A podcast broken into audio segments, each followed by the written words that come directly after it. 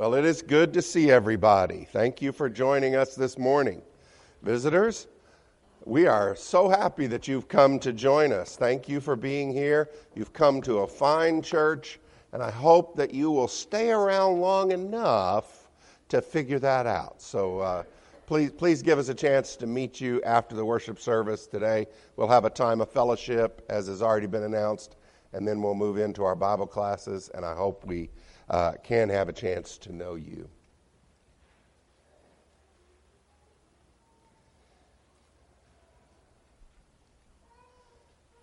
We cannot go on like this anymore. Have you heard anybody say that or something equivalent to that in the last year, two years? We cannot go on like this anymore. Something has got to change.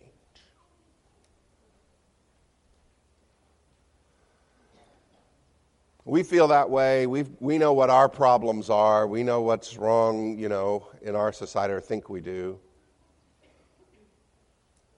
But I know for sure that in Jesus' day, on the brink of John the Baptist's explosive ministry down by the Jordan River. That's what people were saying. We cannot go on like this. We have to have a change.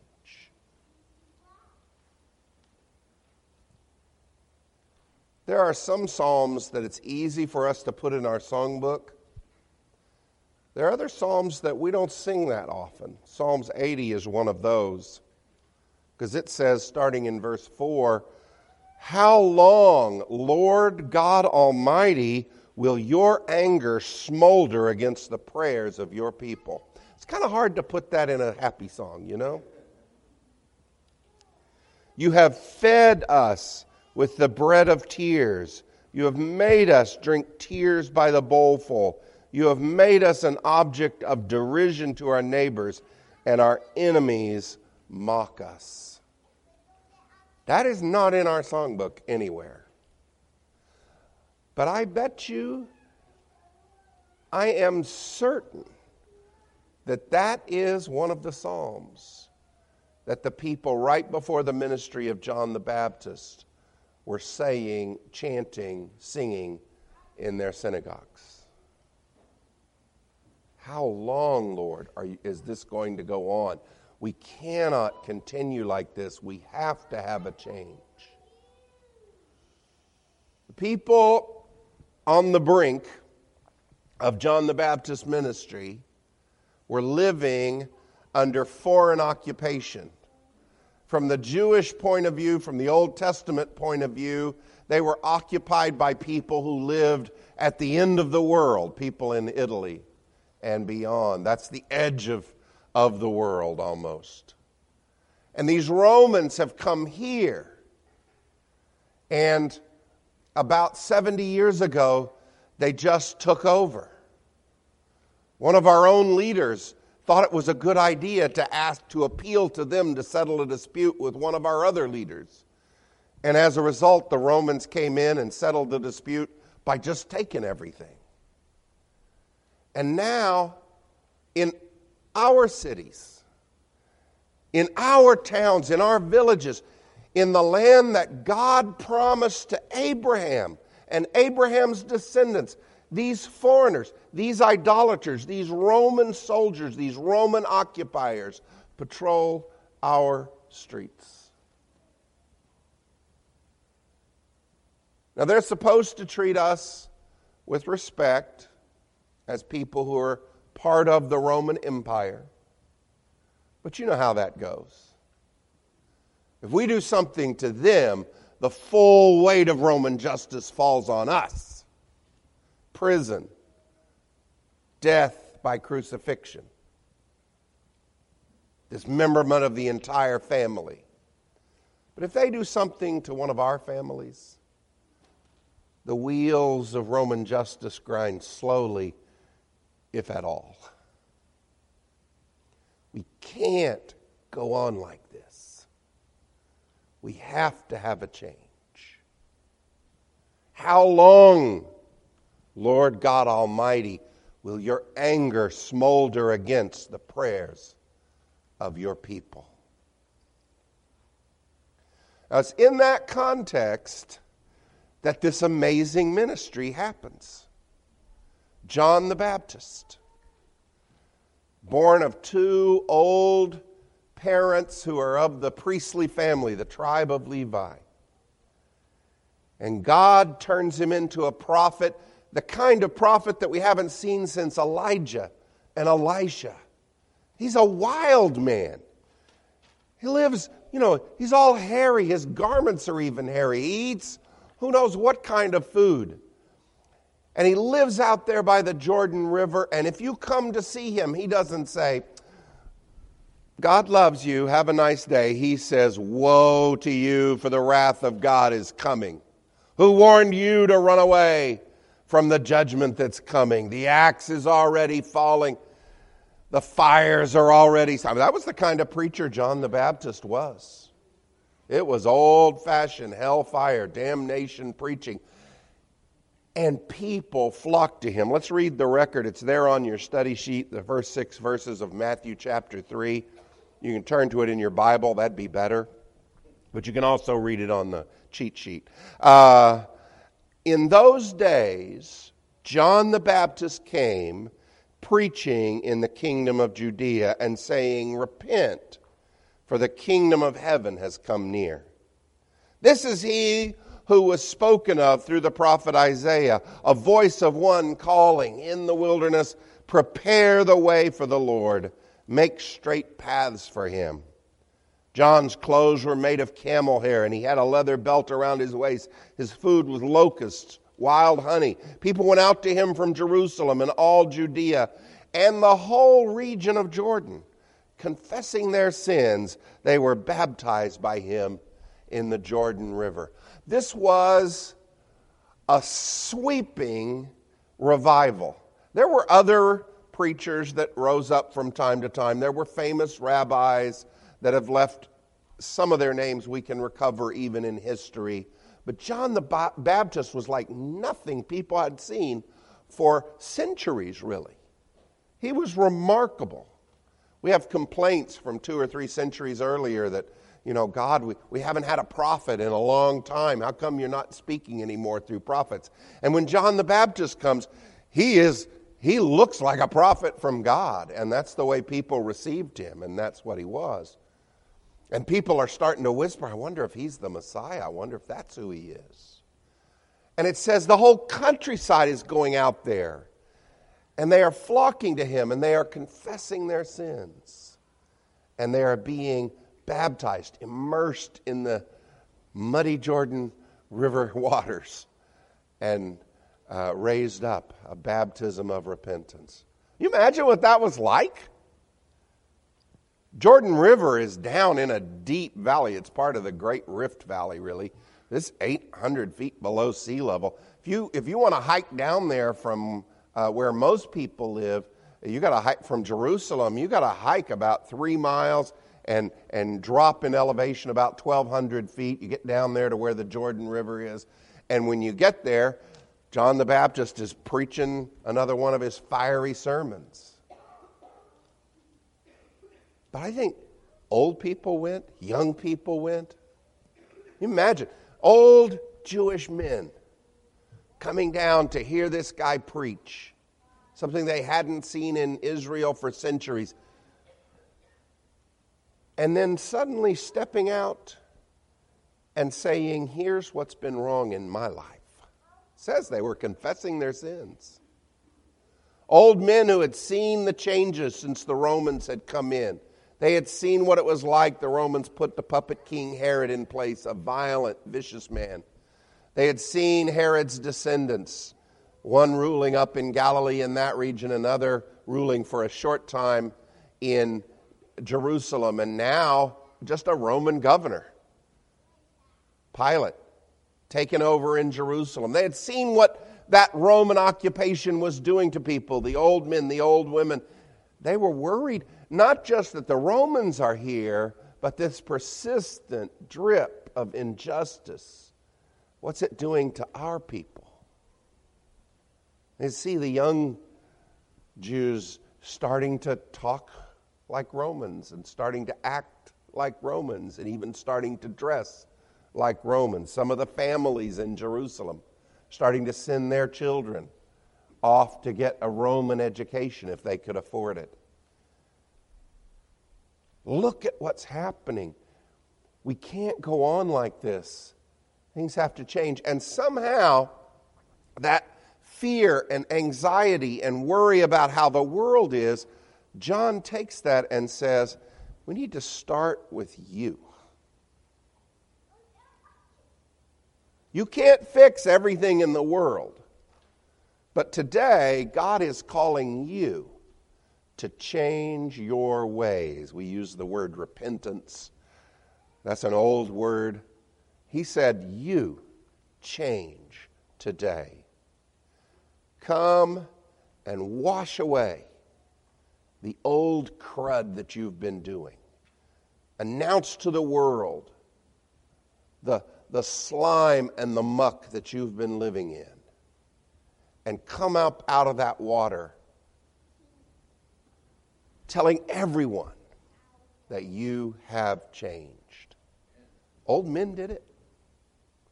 Young men did it. The young men were in constant danger now that the Romans were occupying the land. They were in, they were in danger of being conscripted into the Roman auxiliaries. It wasn't supposed to happen, but it did happen. They were in danger of just being beaten up because some soldiers got drunk. They were in danger just because they looked at a group of soldiers wrong. Soldiers themselves were a little paranoid, and it was not unknown for them to take a little justice into their own hands or into their own swords, as the case may be. But the young men come, and they can't change all that, but John says, You can change you. And they were baptized, a baptism of change. Young women came. Young women in that culture were in great danger as well. Foreign soldiers are supposed to respect the local population, but foreign soldiers are foreign soldiers.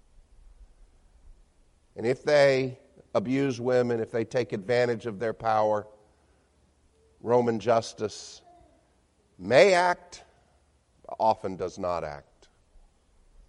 We can't go on like this. We've got to have a change. And John says, let's start with the change in you the baptism of change, the baptism of repentance. That's what he's preaching.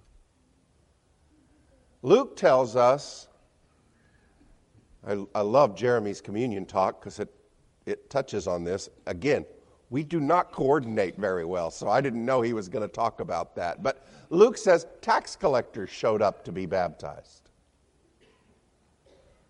And they said, What are we supposed to do? Don't cheat people. That's what you need to change. The most surprising people that showed up at John's revival and baptism ceremonies were soldiers themselves. They showed up and they said, What are we supposed to do? And John actually said, Don't rob people. I know you've got the power to do it, and there's very, you're very unlikely to be punished if you do. Don't rob people. Don't extort people. Don't threaten people. Be content with what you're being paid. He baptized them too the baptism of change, the baptism of repentance. It's an amazing thing that God can bring this guy out of obscurity, and all of a sudden, everybody who's so anxious about how the world is comes to him to say, At least I want to get right with God. He says, I'm that voice that you've been reading about your whole lives, that Isaiah 40 voice. Prepare the way of the Lord. Prepare the way of the Lord. You know what you need to change. Let's start there the baptism of change. All kinds of people came to confess their sins and be baptized by John. The next section, even the Jewish leaders came, though maybe from impure motives. The next section, starting in verse 7, says, Even the Jewish leaders came, though maybe from impure motives. When he saw many of the Pharisees and Sadducees coming to where he was baptizing, he said to them, You brood of vipers, you bunch of snakes. Incidentally, based on Luke, he would say that to lots of groups, but he particularly points out the Sadducees and the Pharisees when they show up. You brood of vipers, who warned you to flee from the coming wrath. Produce fruit in keeping with change, with repentance. And do not think you can say to yourselves, We have Abraham for our father. I tell you that out of these stones, God can raise up children for Abraham. The axe is already at the root of the trees, and every tree that does not produce good fruit will be cut down and thrown into the fire. John is a no holds bar kind of preacher. He is saying judgment is real, God is coming, He is going to hold you accountable for how you have lived your life. Are you ready to face Him? Then get ready if you're not.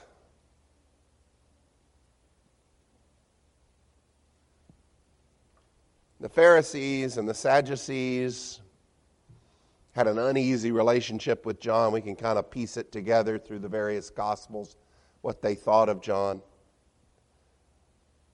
I think they came to observe him, and once the movement reached a certain critical mass, some of them may have even wanted to be baptized, at least for the look of the thing,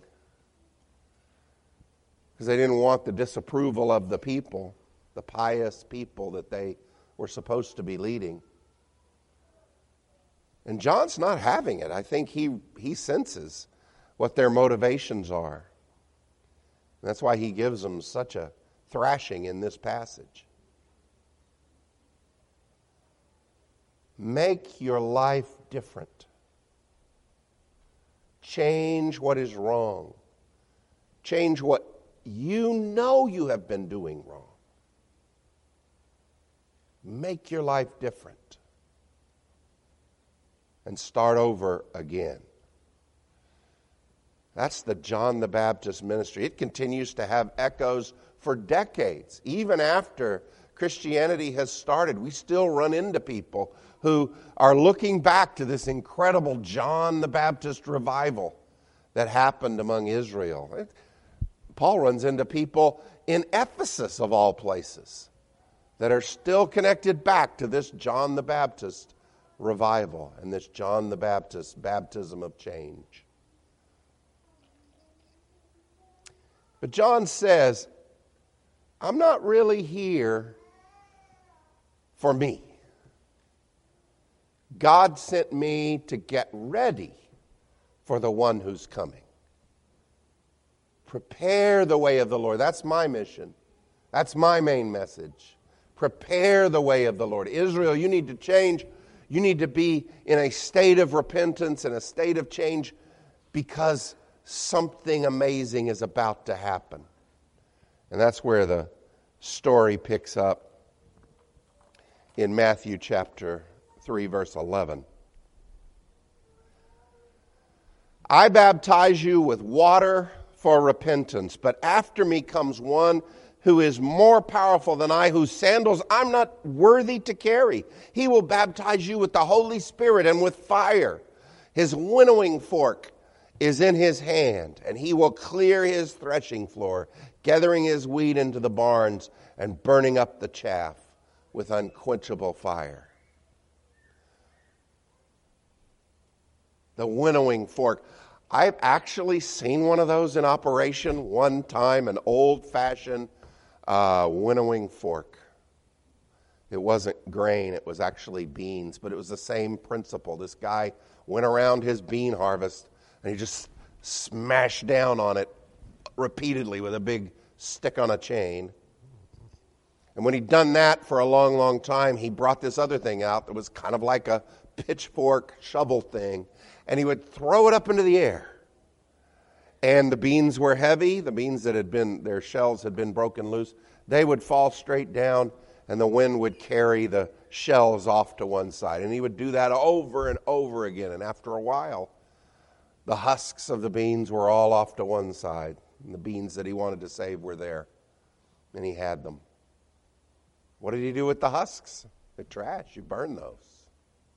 This was an illustration that made total sense to people in the ancient world. When God comes to judge the world, he's going to sort those that he saves and those that are destined for the fire. That's what John's talking about. And everybody that was in the audience would have understood.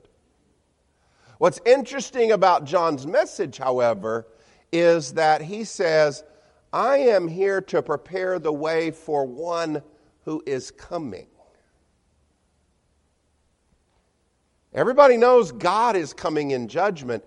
John says, You're about to meet that person.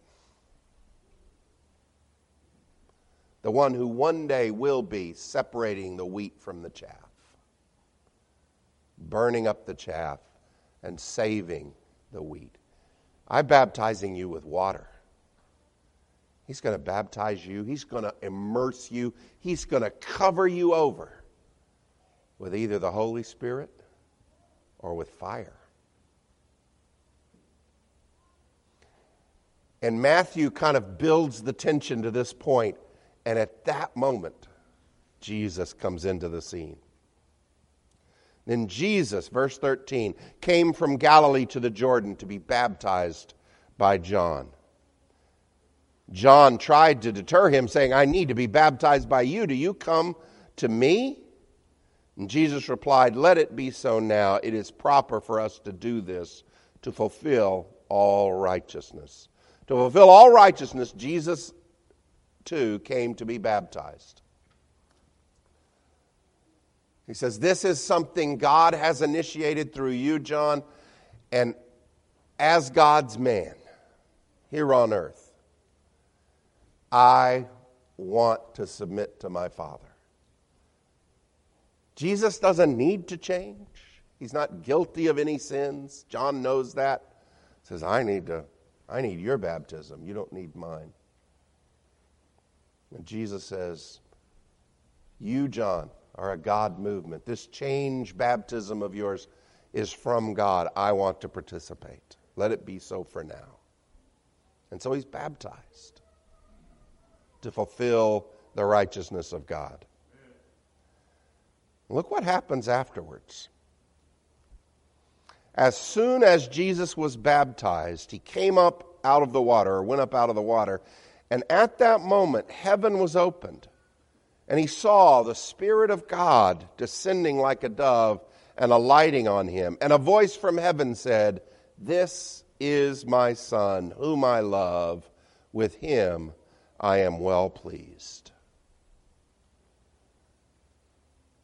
To fulfill all righteousness, Jesus too came to be baptized. When he comes up from the water, he is, two things happen. He is anointed by the Holy Spirit. He's the Messiah, the anointed one. This is probably the moment, if not before, when he is anointed as God's king. And he is affirmed by his heavenly Father. This is my well loved Son, in whom I delight, with whom I am well pleased. That's an amazing moment. Jesus is taken into the Jordan River, he's buried in that water, and when he rises up, he sees the Holy Spirit coming down. Turns out John the Baptist sees that too. And he hears the voice of God speaking to him these words. It turns out these words have a history. These are not random words that God chose just for this moment. These are words that are rich in the heritage of the Old Testament. Psalms 2, starting in verse 6 I have placed my king on Zion, my holy mountain. I will proclaim the Lord's decree. He said to me, You are my son. Today I have become your father. That was one of the, that's the first of the royal psalms that we have in Scripture. It was a psalm that the Jews were well familiar with. God speaks to Jesus saying, You are my kingly son. That's your job. But he also uses a language from a different passage, a more obscure passage. If you keep notes in your Bibles, you might want to jot down both Psalms 2 and also Isaiah 42. Isaiah has these little, little episodes about the servant in various places. And, and here's one of them, and, and actually, the words that God speaks at Jesus' baptism come from one of these little servant songs that are embedded in the latter half of Isaiah. Here is my servant, whom I uphold. Isaiah 42, verse 1. My chosen one, in whom I delight, or who is well loved. I will put my spirit on him, and he will bring justice to the nations. He will not shout or cry out or raise his voice in the streets. A bruised reed he will not break, a smoldering wick he will not snuff out. In faithfulness he will bring forth justice. He will not falter or be discouraged till he establishes justice on earth. In his teaching, the islands will put their, their hope. This is what God the Lord says, the creator of the heavens, who stretches them out, who spreads out the earth and all that springs from it, who gives breath to its people and life to those who walk in it. I, the Lord, have called you in righteousness. I will take hold of your hand. I will keep you and will make you to be a covenant for my people and a light for the nations, the Gentiles, to open eyes that are blind to free captives from prison, to release from dungeons those who sit in darkness. I am Jehovah. I am the Lord. That is my name. I will not yield my glory to another or my praise to idols. See, the former things have taken place, and new things I declare. Before they spring into being, I announce them to you. God uses the language of Isaiah 42, the servant song, as well as the language of Psalms 2, to speak to Jesus in that great moment when he submits to the baptism of change, the baptism of repentance of John. You're my son. I delight in you. You are well loved by me. I give you my spirit, Isaiah 42 says. And this means you're on a mission to establish justice, to set free the prisoners, to let go those who are chained in dungeons of darkness. That's you. That's what you will do, my son.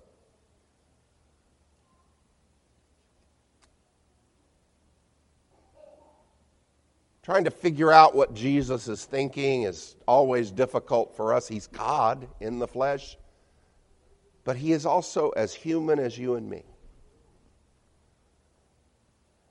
And in that moment, at least the human side of Jesus realizes I have been accepted by my Father and set on my mission to be God's king on earth.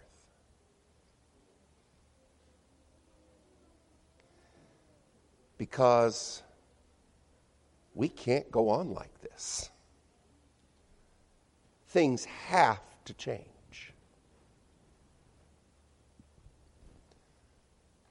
When you look at your life today, church, it's easy to look out there at the world and say, we can't go on like this. Things have to change. It's easy to say that, meaning I want that person to change and that group to change and those people to change and those guys. That's the problem. And the significance of John's baptism, and now the significance of the baptism of Jesus Christ, is this God wants to start with you. If you've never been baptized, you can make that change today. You go down into the water, and the same kinds of things that happened to Jesus happens to you. You come out of the water and you get the Holy Spirit. That's what Scripture promises. And you get affirmation from God as well. You are my adopted child from this day forward. That's what baptism means. If you've never done that, today would be the day. Let the change that you want to see start with you. And if it's been a while since your baptism, and you're not happy with your life and you're not happy with the world around you, I want you to focus your mind on what happened to you in the moment that God saved you in the waters of baptism.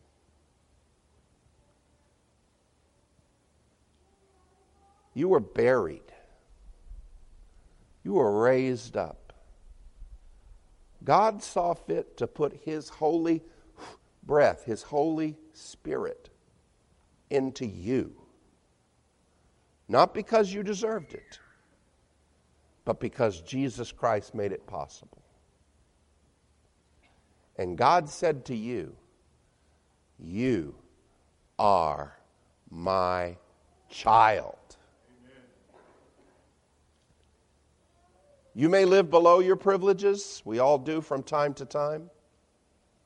You may look at your life now as a Christian for a while that really needs to still get some things right. Things need to change.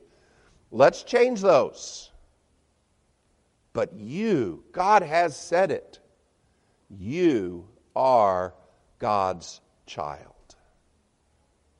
Brothers and sisters, let's do what we need to do to live up to what God has proclaimed about us.